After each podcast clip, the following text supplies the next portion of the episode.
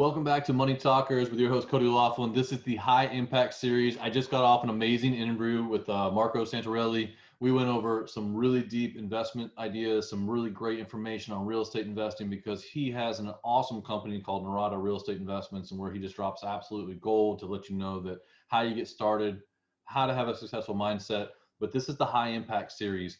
This is where I'm going to ask Marco the one big question and we're going to try to find something that's actionable for you to be able to go have a money talk with your kids. If you listen to this eight ten minutes take the earbuds out take the headphones off go talk to your kids. Again knowledge isn't power taking action is. And what this is going to do is allow you to go open the door build the relationship so that later in life when they have big money questions and they have big money talks to have that you're there with them and you have that relationship. And so marco are you ready? Yes sir Awesome, man. Well, here's the big question, right? What is the one thing that you would teach about that our schools don't that's had a major impact on your life? Well, as Cody, as I said to you offline, there's so many things that you can answer this with. I know you're only looking for one thing. Um, and it's really hard to actually choose that one thing because there's so many things that you really want to you know provide your kids and you start with one thing and that like morphs into something else and it segues to another thing and another thing, another thing. But you know, as I was thinking about this, I came up with several, but I'm going to give you this one. Most people, especially kids that are in public school or any kind of school, they're they're really kind of groomed to get a, a job, right? A job.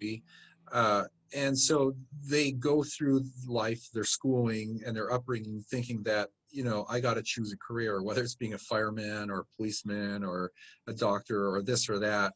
Uh, and often their parents will guide them to say, hey, you know, become a doctor or a dentist or this or that or an attorney because, you know, they, they have a high six figure, well, six figure income, but a high income. And there's a lot of truth to that. But number one, that may not be something that they're interested in or want to do. Um, that might not be their aptitude. And number two is, yeah, they may have a high income, but that doesn't mean that, you know, they're going to be financially um, intelligent with their money and have the right financial literacy to invest properly and create passive income like we were talking about on your podcast. So I would probably take the time to explain to them the differences between being an employee versus being a professional like a doctor, an attorney, or a lawyer, and you know what you stand to gain, but also the downside of of being a, a professional or a self-employed individual versus those people that are essentially business owners and entrepreneurs that actually create that first category of of of employees that create the jobs. So you, there's nothing wrong with having a job. Uh, a lot of people have a job that they really enjoy and they get paid well and they're they're happy and they can still do some investing. But you, it's important for them to understand the differences between those three categories because they all have pros and cons uh, there's you know maybe more risk, more more failures, and more downside uh, in trying to be an entrepreneur and running a business. But um, but the upside potential is is infinite. There's no cap, and there's the ultimate leverage in being a business owner or entrepreneur, where you whereas you don't have that as a as a as an employee. Can and you can you talk too, to that that word you just used, leverage? well, in that context. Well, when you i'll give you an example. When you have a business you can create a business based around your you know your your love or passion or your skill set or whatever it is. But at some point you can bring in hire other people to help you and grow and scale that business to become you know one plus one equals three and then so on and so on. So what you're doing is you're actually creating jobs for other people and now you're using other people's talents other people's time other people's resources to do much more than you could ever possibly do by yourself. So that ability to tap into other people's talents and time allows you to accomplish more of what you're doing with the business and therefore you help more people reach more people you generate more revenue and therefore you can create more profit and you can pay yourself more. And that's why i'm saying that that unless you're working in a, in a very limited market, a finite marketplace, uh, there's no cap to how much you can grow your revenues and your profits and your income. You can't do that if you're an employee. You can't say, ah, well, tomorrow I want to give myself a pay raise today. You can't do that. I mean, that's that's I'm going to work 40 on, hours tomorrow.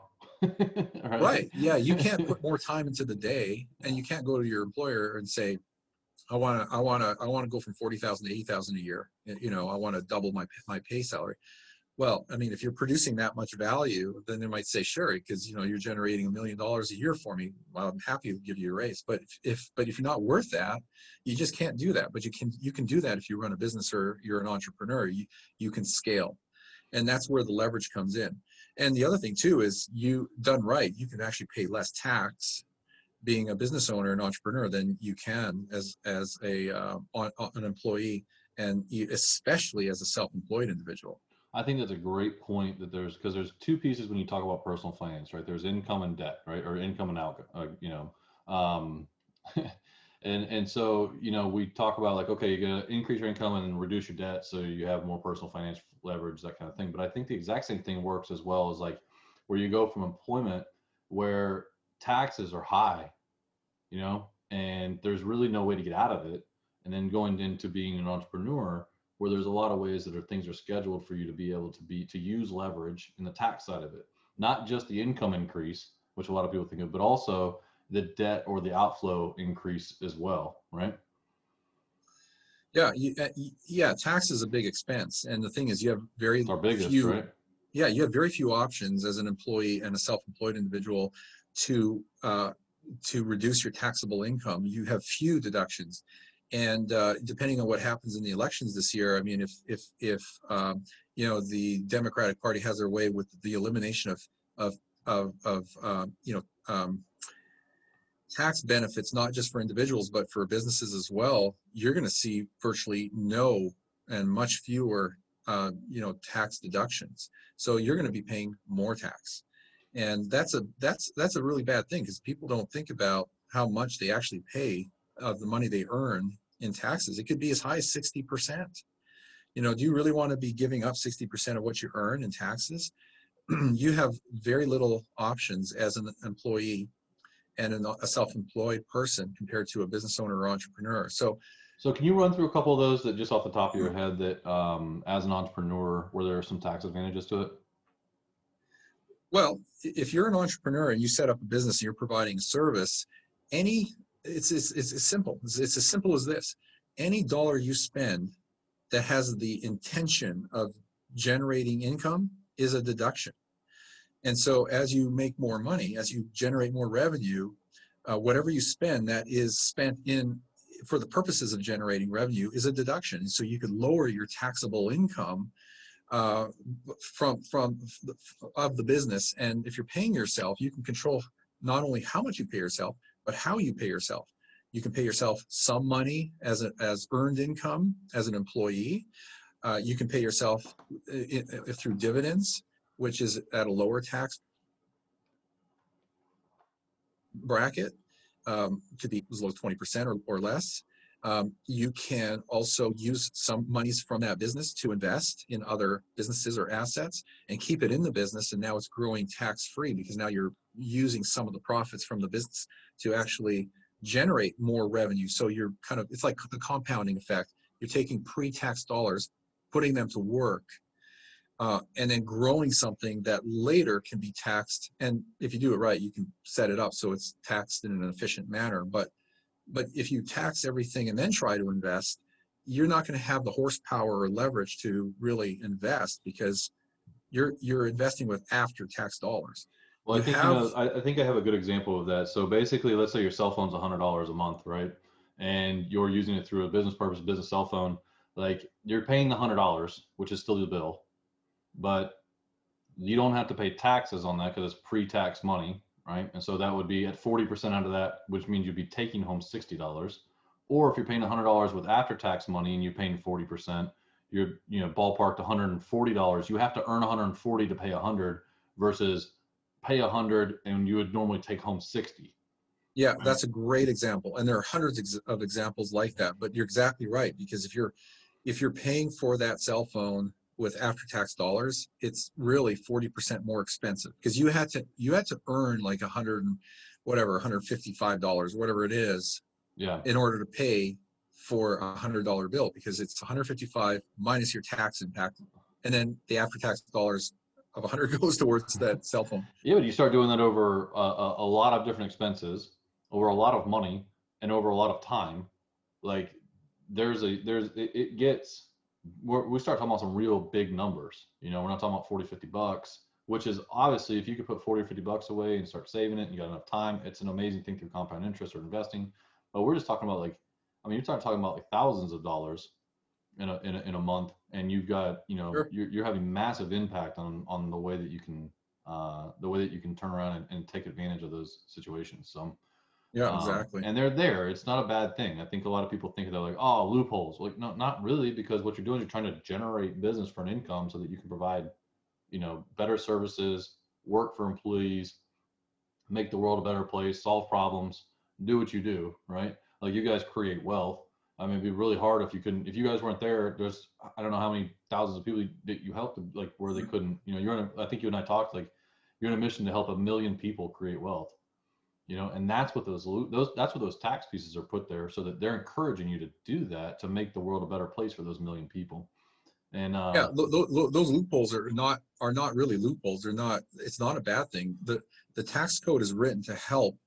Uh, it's, it's the tax code is there because the government's trying to incentivize business owners to do what they can't do or can't do well, and that is to run a business and create jobs. yeah They want you to create jobs, so they they they want to incentivize you as an entrepreneur to to create business and hire people because at the end of the day a lot of their tax revenue is coming from the employees so they want you to create a business that has employees that are paying the highest taxes well, that's that's what I never thought of that way. But so I think that that's a big thing to talk about in this conversation because we're gonna we're gonna we're gonna wrap up real quick. But um, in, in that those aren't loopholes to get away with it; they're promotions to to build, right? And that's a massive mindset shift. Yeah, it's an incentive with, but they're promoting you. They're trying to push you to be able to create more for everybody because everybody wins in that piece. And if you look at it and you go, oh, they just get loopholes it's not loopholes. They're there. Use them. They're promotion. There are advantages to pushing this thing because it makes everything better around uh, around the community,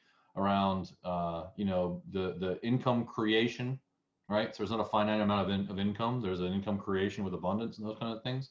And I think that's a really important conversation.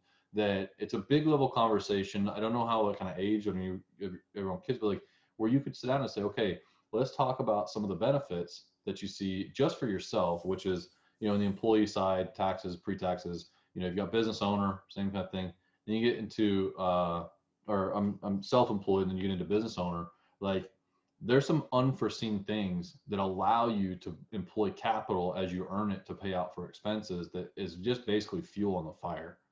And so I, uh, I implore you to, if you're listening to this, like it, it takes some time to think about that. Maybe even rewind and listen to it again because Marco, those are big, big pieces that uh, is almost like pulling the curtain back on on why how wealth creation starts uh, in in that in that bracket.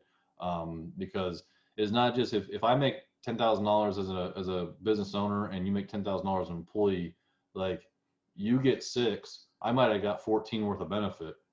There's where the you know you start talking about those kind of numbers a month you know and, and it just it really it really exemplifies like what some of the advantages are to be a business owner so um, i appreciate you bringing up that point um, i love the idea that they also are incentivizing you to create jobs because the people who are going to work for them are going to create the most taxes. I never thought of that before but um, listen marco where where is the best place to find out more about what you do with narada and um, and, and what you're doing with your podcast Yeah, again, I appreciate you asking. So, uh, like we talked about in the podcast, uh, we have two main websites.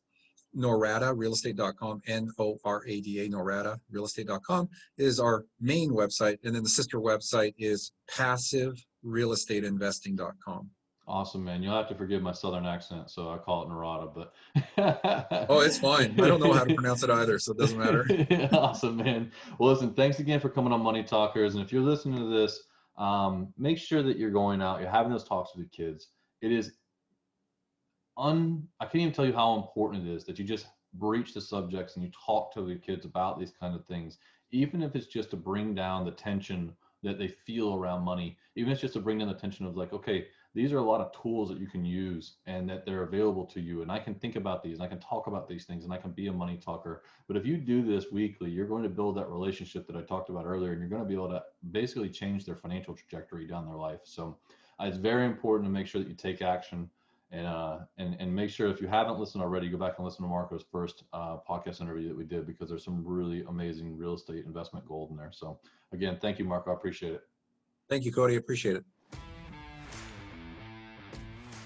Thank you for listening to another episode of Money Talkers with me, your host, Cody Laughlin. If you found this episode helpful in your pursuit of financial dominance, it really helps if you make sure to leave a five star rating and share it with your friends or family members who could use good financial information and entrepreneurial success tips. I invite you to join the Money Talkers community Facebook group. Open Facebook and search for Money Talkers to join today. Follow us on Instagram at the Money Talkers for inspirational mindset posts, encouragement, and investing tips.